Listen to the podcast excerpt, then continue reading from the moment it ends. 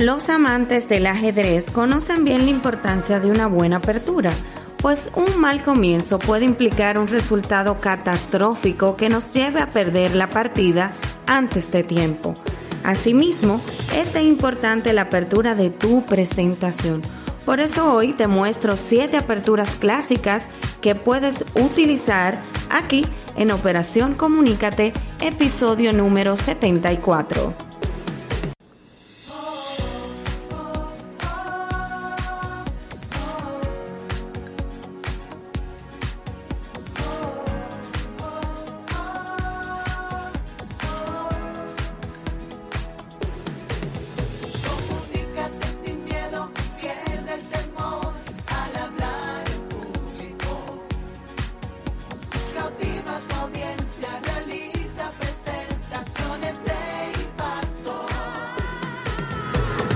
Y ahora contigo, Elizabeth Vargas, especialista en comunicaciones corporativas y marketing, asesora y capacitadora en técnicas de oratoria y redacción de discurso. Operación Comunícate.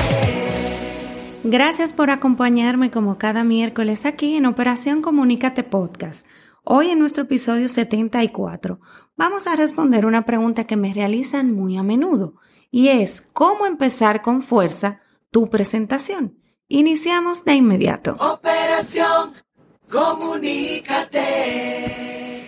Normalmente durante los primeros segundos de tu presentación, juzgando por los slides que tú utilices, por tu lenguaje verbal y corporal, el público ya más o menos sabe instintivamente cómo eres, cómo será la charla y si les interesará o aburrirá. Así es. Esfuérzate por cautivar su interés desde el primer segundo. Mi consejo es que no te lances directamente a presentar los datos, ni siquiera comiences con la típica presentación o vamos a decir transparencia o slide aburrido de contenidos para entrar luego con la presentación como tal. Para iniciar con fuerza tu presentación, yo te voy a compartir en este episodio siete aperturas clásicas que te van a garantizar un buen comienzo. Una pregunta dirigida a los miembros de la audiencia. Si la pregunta está bien elegida y resulta relevante para el tema que vas a tratar, evocará una respuesta inmediata, involucrará a la audiencia eliminará barreras y les harás reflexionar acerca de cómo el mensaje se les aplica personalmente. En esta fase inicial es mejor no utilizar el recurso de hacerles participar levantando la mano, ya que el público aún no está caliente, como decimos acá en Dominicana, sino que resulta mejor romper el hielo con una pregunta retórica significativa y provocativa a la que proporcionas respuestas rápidamente. La segunda apertura que puedes utilizar, hecho poco conocido o estadística sorprendente, debe estar íntimamente relacionado con el mensaje central de tu presentación. Cuanto más sorprendente, inesperado o desconocido, mayor será su efecto. La tercera apertura, retrospectiva o prospectiva, permite captar la atención del público arrancándolo del presente y llevándolo hacia adelante o hacia detrás en el tiempo. Mediante este contraste puedes dejar impreso el valor que contiene el mensaje de tu presentación. La cuarta apertura, una anécdota.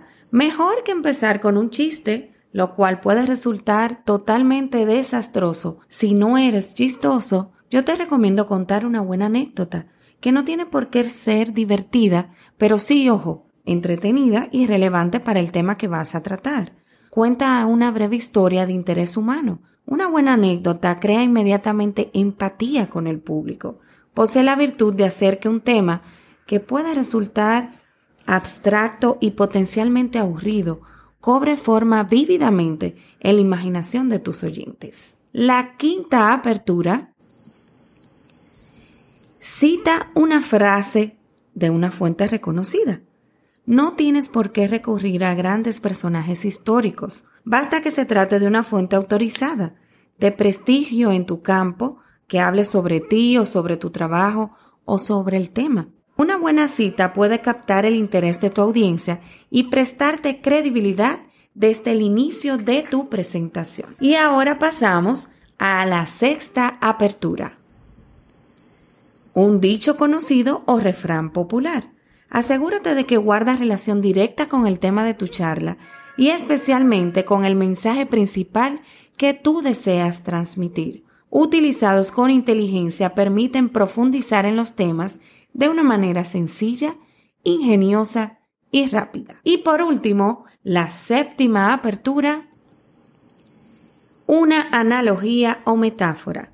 Una analogía o metáfora bien discurrida será capaz de explicar con claridad un concepto oscuro o complicado. Cuanto más sencilla y clara sea, mejor para la audiencia. Nada impide que utilices alguna combinación ocurrente de las siete aperturas clásicas que te he mencionado. Lo más importante que debes recordar es que la apertura utilizada debe guardar relación con la idea central de tu presentación.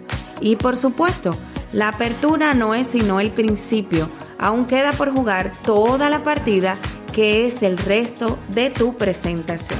Muchísimas gracias por acompañarme en una nueva entrega, este episodio número 74 de Operación Comunícate Podcast.